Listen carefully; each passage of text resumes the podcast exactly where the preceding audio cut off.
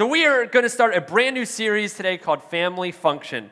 Um, my wife and I, and for those in the married, uh, that are in the room that are married, may be able to test this, or even dating, um, my wife and I, when we got married, we found out that we were different in a lot of different ways. Like, there's a lot of ways that we were very different. Here's a couple examples. And a lot of this is because this is how my family was. My family was a certain way, her family was a certain way. So when we came together, we brought our family of origins, our family mottos, and what we did as a family to the marriage. Here's a couple things that I did when I was a kid. Um, I had a TV in my room. So I used to watch TV because my parents were cooler than your parents if you didn't have a TV in your room. So I had a TV in my room. Erica never, she didn't have cable. So which is crazy to me. And, but I, so I would watch TV all, all night. So because of that, when we got married, I was used to having a TV in my room, and she didn't want it. So now we um, compromise with me having a little laptop that she hates that I watch in order for me to fall asleep. So that's one thing that we do. Um, another difference that we found is at my house, when it came to the dishwasher, we wanted the dishwasher to do its job to wash the dishes. So we would barely clean the dish. We would just stick it in the dishwasher because what's the point of a dishwasher if it's not going to wash it? Where Erica's family cleaned the dish before she put it in the dishwasher for some reason. So when we got married, we had to compromise, and the compromise was I have to do it the way Erica told me to do it. That was our compromise.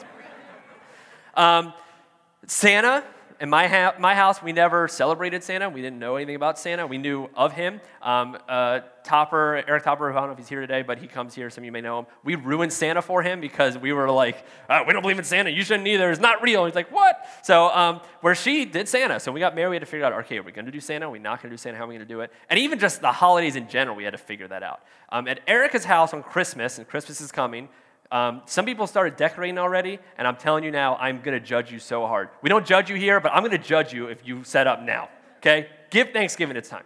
Um, that has nothing to do with what I'm talking about. So, um, when it comes to holidays, when we go to Erica's parents on Christmas, we open the presents. It's a free for all opening the presents, um, and then they nap. That's what Christmas is at her house. At my house, we all open one at a time. It takes about seven hours. It's New Year's Eve by the time we're done and we are so loud. We play games, so we had to we had to adjust. When I went to Erica's house, I was like, I'm bored. What are we gonna do? And she's like, I'm taking a nap. When she comes to my house, she has to like and re- figure out what she's gonna do because it's gonna be so loud at our house. There was a lot of things that were different. See, I had a family. She had a family. Then August 6, 2011, when we got married, those two families became one brand new family. And here's what a lot of people have trouble with, and here's what we had to adjust with. Before we got married, this was my priority my family, my parents, my brother, my sister. That was my priority. And her priority was her family. The second you get married, your parents are not your priority anymore.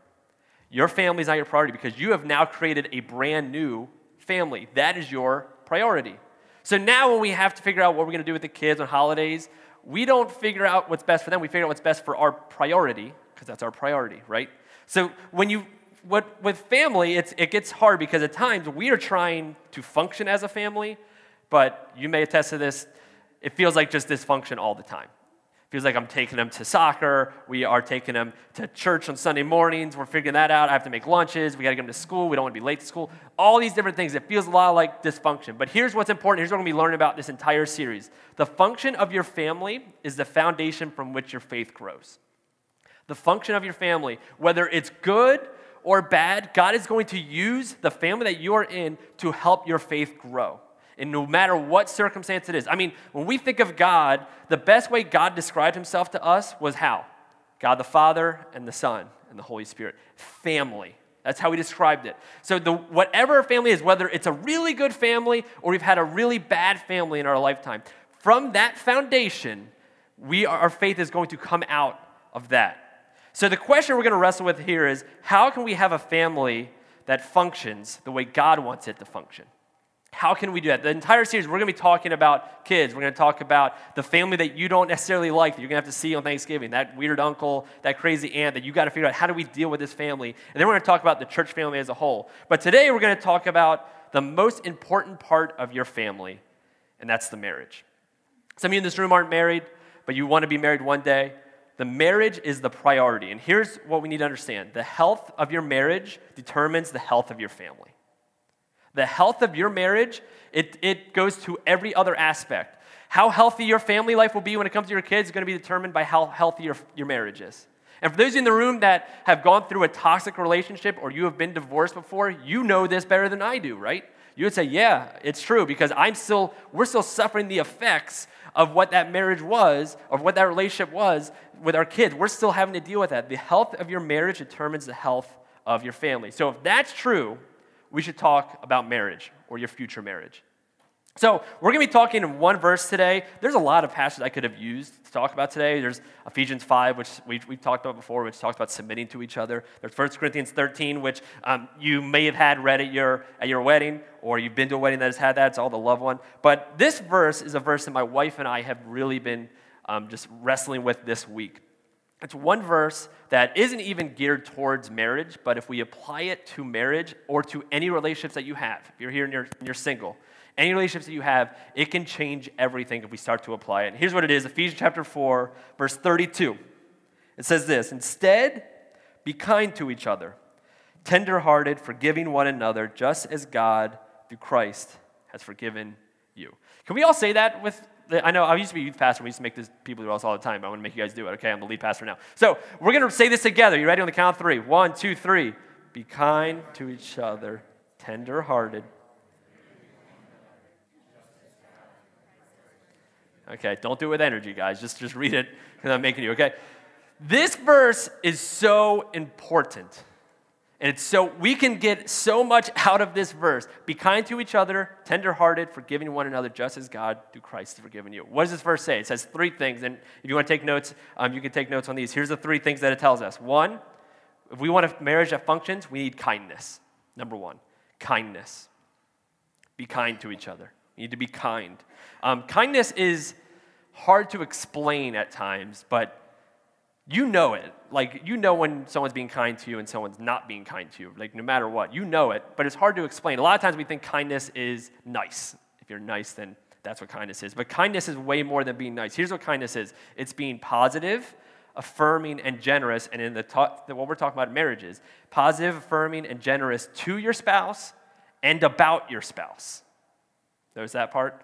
So even when your spouse is not around, you're still kind and generous to them when you talk to your friends, when you talk to your boys, when you talk to your girlfriends, whatever it is.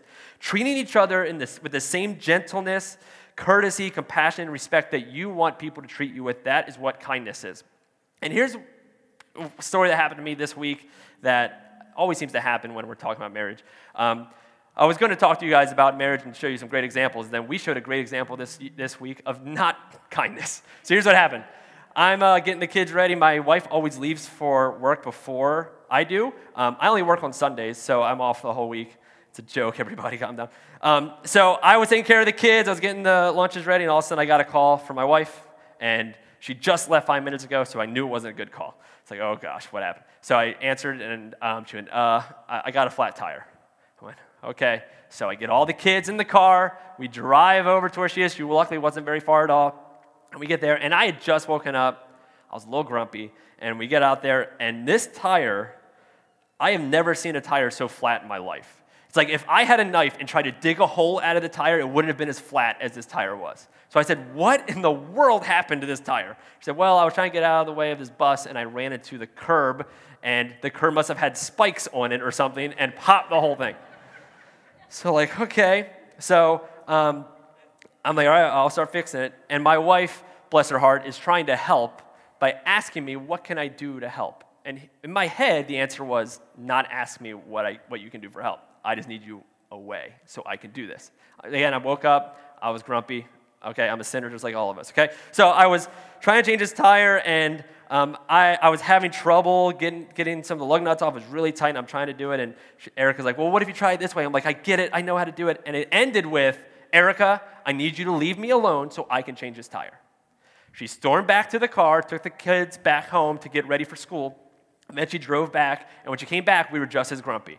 She would ask, Hey, where's the spare? I said, I already put the spare back, Erica. I already took care of it. Like, I'm talking just like that. And the conversation ended with her getting in the car, me getting in the other car, and driving off. So I, we both showed, especially me, showed a lack of kindness. It was resolved hours later when she texted me first saying sorry shows the kind of guy I am. I had to wait for her to text me. So that I, yeah, I'm not, I'm not always a great example, right? Kindness. kindness. We didn't show kindness. Kindness is so important. Here's what Proverbs 3, verse 3 says Never let loyalty and kindness leave you. Tie them around your neck as a reminder, write them deep within your heart. Now, I know with some of you unmarried people that maybe you have a boyfriend or girlfriend, or maybe you don't, you're just single. I know what you're thinking right now. The message really is that you need to be kind to your spouse. Like, this is the revolutionary thing you're going to teach us to be kind. Now, here's what I want to say to you guys, guys and girls. When you are dating somebody and they're not kind to you, you know what you do? You break up with him. So don't judge us married people that have trouble showing kindness to our spouses, okay? We live with them every day, we're around them all the time, right? But for us that are married, man, kindness, it is hard to be kind at all times, isn't it? See, so the question I want to ask you is when it comes to your spouse or your fiance or your boyfriend or girlfriend, whatever relationship you want to apply this to, are you kind to them? Are you kind when you talk to them? Is it kind or is it not kind? Are you kind when you talk to your friends about them? Or when you talk and hang out with your other friends, do you treat them in a way that you don't treat your own spouse? Like, do you treat your spouse like dirt and you treat your friends like they're the best thing ever? Like, you would things you would do your, your spouse, you would never do your friends. Do you do that? Because we're called to be kind. Now, I know it's easy to say, hey, be kind. It's an action that we're supposed to do. Um, and you can start applying this. You can start going, hey, I'm going to be kind this week. I'm going to, I'm kind. I'll say nice things. But it's hard to start to change your heart, right? Because that's where it comes from. So we have to do number two, like the verse says. We have to have a tender heart. If we want to have a family that functions and we want to show kindness, it comes from the heart. We have to have a tender heart. I'm going to say, what in the world does that mean? Having a tender heart means that you easily move towards kindness to somebody. It's easy for you to do it. You easily move to love, to compassion, and to kindness. See, compassion, when they mess up, showing that, that's having a tender heart. Helping them feel love when they feel lonely, that's having a tender heart. Showing kindness no matter what is happening in life, no matter how stressed you are at work, no matter what has happened that day, that is kindness. See, the original word for tender heart here is only found one other time in Scripture, and it's also Peter who, who says this in 1 Peter chapter 3, verse 8 through 9. Here's what it says, the only other time this is written in Scripture. All of you have unity of mind, sympathy, brotherly love, a tender heart, and a humble mind. Do not repay evil for evil or, or reviling for reviling, but on the contrary, bless, for this is who you are called, that you may obtain a blessing. When you have a tender heart, the result will be kindness. You will show kindness to your relationships when your heart is tender. But the issue with most struggling marriages, struggling marriages or marriages that are getting close to divorce, here's the number one issue that every book that I've read has said, all the research I've done, I've, I've done training for premarital counseling, all, they all say the same thing the number one issue with struggling marriages, we normally think it's a finance issue, like finances are an issue, or, or it's fidelity. It's nothing, none of those. The number one issue for struggling marriages is contempt. Contempt is not caring anymore. well, I just don't care.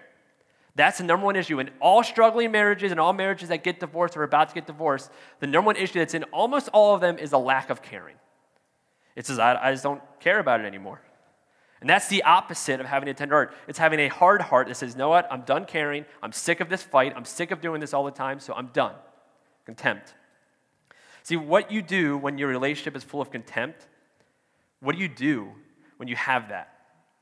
How do you, how do you transfer to a tender heart? And here's um, what the Gottman Institute says about having contempt and how to fix that. Here's a quote that I thought was great. It says, Relationships die by ice rather than fire. Some couples eventually stop trying to dialogue.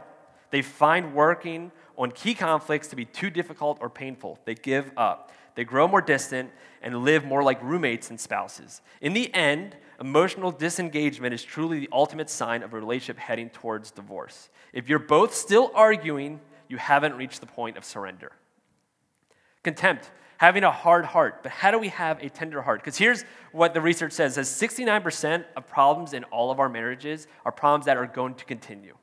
They are problems, they are perpetual, they are ongoing. We're only 31% are easy solutions, you can take care of it, it's over. 69% of the problems that we have in our marriages, we're gonna have to keep dealing with. What does that mean? These are not gonna go away. That means we have to keep fighting to work on it. So, how do we come to a point where we have a tender heart so that we can show kindness instead of having a hard heart. How do we do that? Well, the verse says it. And number three, the number three important thing we need is forgiveness. Forgiveness. Here's what forgiveness means forgiveness means letting them off the hook for something they did wrong. Forgiveness means giving them the benefit of the doubt. Forgiveness means assuming the best in them. Forgiveness means dropping it. Whenever that conflict comes, you drop it. So I have a little illustration I actually wanted to show you guys, and I, I already got a couple that's going to help me with this. Um, Brittany, can you come on up? Let's give Brittany a round of applause. Illustration I wanted to show you guys really quick. Let me bring this over here. So you guys can come right over here. So this illustration that I learned that I found from somebody else on YouTube. So um, I'm basically stealing this illustration, okay? But um, I give him credit, okay? So um, here's yeah, you can stand right there. You're good. So here's what here's our illustration. You guys have been married for how long? Too long. so, okay, two years. Two years. Nate, you're to need to really learn this illustration today, okay?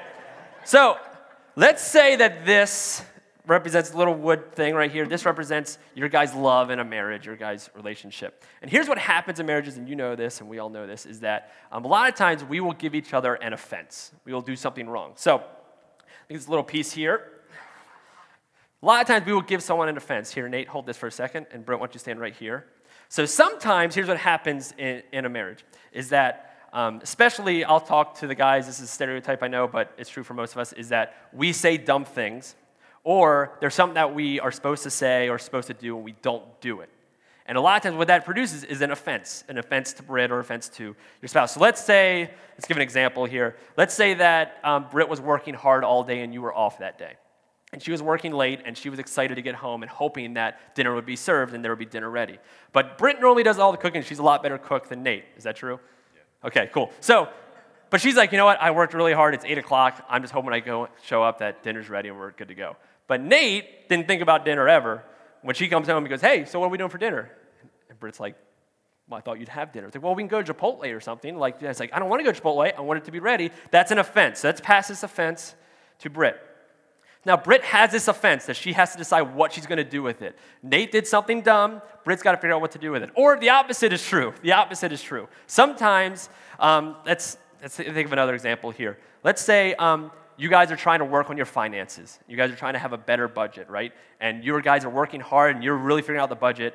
And Britt says, I'm going to go do an errand really quick. And this is more Erica and I's example here. Um, I'm going to go do an errand really quick. And she goes to the store that all of us guys hate to hear Target. And all of a sudden, that one or two things, she comes back with bags and bags and bags of stuff from Target. And in your head, you're like, well, we're trying to keep a budget. I'm trying to make sure I'm not spending, but I'll just get errand. And then you would say something like, well, here's the thing, Nate. The, the reason why I got all this stuff is because it was on sale. so here's what sometimes we do. You guys come this way. Sometimes, here's what we do with this offense we've been given. We take this offense and we put it right here you think, man, she doesn't really care about me. She doesn't care about our budget. She's not even worried about it. Here's an offense. But Britt, you're still a little, a little upset about the dinner thing that happened. Is like, you want to go to Chipotle again. You don't even like Chipotle all that much. And here we go. So what happens. It's just one offense. Or here's what happens a lot of times too is sometimes the thing that you love about your spouse when you're dating turns out to be the thing that drives you the most nuts when you're actually married, right? Like maybe, I'm just making up an example here, maybe Britt was really quiet when you guys first got married and mysterious, and you like that about her. Now you got married, she's like, she won't ever talk, and she won't ever tell me anything that she's feeling. Just a little offense. Or maybe Britt, maybe you love that Nate was the life of the party at all times and so talkative, and now that you're married, he just won't ever shut up. shut up. Am I too accurate? Shut up, Nate, is what she thinks. It's just one little offense. Or um, let's give a personal illustration here. Sometimes um, Erica can't really relax when, um, when the house is a little messy. When you put the kids to bed, if there's stuff there, she can't really relax. I can relax in anything, it doesn't matter to me. So sometimes when the day's over and we put the kids to bed and I'm exhausted, the last thing I feel like doing is picking up all the stuff that they're about to get all out in seven hours when they wake up. So I just decide to sit there and watch TV where Erica cannot relax as she starts cleaning up. So sometimes she's like, Why doesn't he care about me? Why doesn't he do anything about this stuff? He knows that I like when it's cleaned up. And I'm thinking, Why do I now have to clean everything up? Because you decide I have to clean up right now when I'm really tired. It's just an offense. Here's what happens, Britt, come here. Stand right there. Here's what happens in our marriage this one little offense creates a wall. And now, just one little thing that turns out to be something, and then we're back here going, Nate, we haven't been to Chipotle in like a year. Why don't we go to Chipotle? Just one little thing. And here's what happens the person you imprison is not them, it's you. You imprison yourself and you block yourself off. Now, this marriage that was supposed to be a unity, was supposed to be a team, is now separated by offense. But if only we could find an example, if only we can find one example in the history of our world or in, in Scripture where somebody had every right to hold something against you, but they decided not to. If only there's one example we can think of. So here's what we do. Brittany, come on over here. This is going to be revolutionary to some of you guys. When we have this offense that we are given, here's what we do. You ready? You guys ready? Taking notes on this? Drop it. That's called forgiveness. He gives you, she gives you that offense where she spends all that money and you're like, what in the world? You can either put it there or you can drop it. Maybe they didn't clean the house like you wanted them to, um, and you're a little upset about that. You can hold on to that or you can drop it. You can take it and you can hold on to that and really be, you have, have hold this on this burden and really be struggling with this, or you can drop it. Those are our options. We can take it and build a fence, or we can forgive, assume the best, and drop it. You guys have a seat. Give it up for Nate and Britt. Here's what's important Ephesians chapter 4, verse 32. Be kind to each other, tenderhearted, forgiving one another, just as God, through Christ, has forgiven you. We have seen the example of forgiveness in our lives. If we want to be kind to each other, we have to have a tender heart. If you want to have a tender heart, it starts with forgiveness. Forgiveness is not about them, it's about you. Because when you don't forgive, you put yourself in your own prison. You keep yourself trapped. We think, oh, we're going to forgive because it's better for them. No, you need to forgive for you you're going to be trapped up in the chains of whatever it is. You can keep taking it just it's just one little offense. It's just one time they overspent. It's just this one thing. I'm just going to harbor onto this. You can do that or you can say, "You know what? I'm going to assume the best in my relationships and I'm going to forgive because when I make myself forgive, even when I don't want to drop it and I know and I want to hold it against them, when we do that, it starts to create a tender heart inside of us and we have a tender heart, we will easily move towards kindness. Be kind to each other tenderhearted, forgiving one another, just as God through Christ has forgiven you. Can we pray? Dear God, you are the God that shows us the best example of forgiveness. That when we were sinners, we were separated from you, and we have done things that we shouldn't have done, and we have turned our back on you, that no matter what, you still forgave us. You sent your son to pay our penalty on a cross so we can be forgiven. And then three days later, you proved that he was and we said he was by raising him to life. I thank you for giving us that great example. God, I pray for the relationships that are in this room right now. The relationships that have built a fence between each other. That every time that little offense comes, instead of dropping it, we have built this fence. And dear God, I pray that today, you perform a miracle in marriages and in relationships. That you convict both sides to start dropping it, to show forgiveness, so that we can have a tender heart and we can be kind to each other. God, I pray that you help us follow your example of forgiveness in our marriages, in our friendships, with our kids to be quick to forgive. And even when we don't want to forgive, I pray that you give us the energy and the motivation, the conviction to forgive. Create a tender heart in us. God, thank you for showing us the model of love, giving us a hope. I pray that as we leave here today and we sing this last song, that we glorify you in our marriage. In your son's name.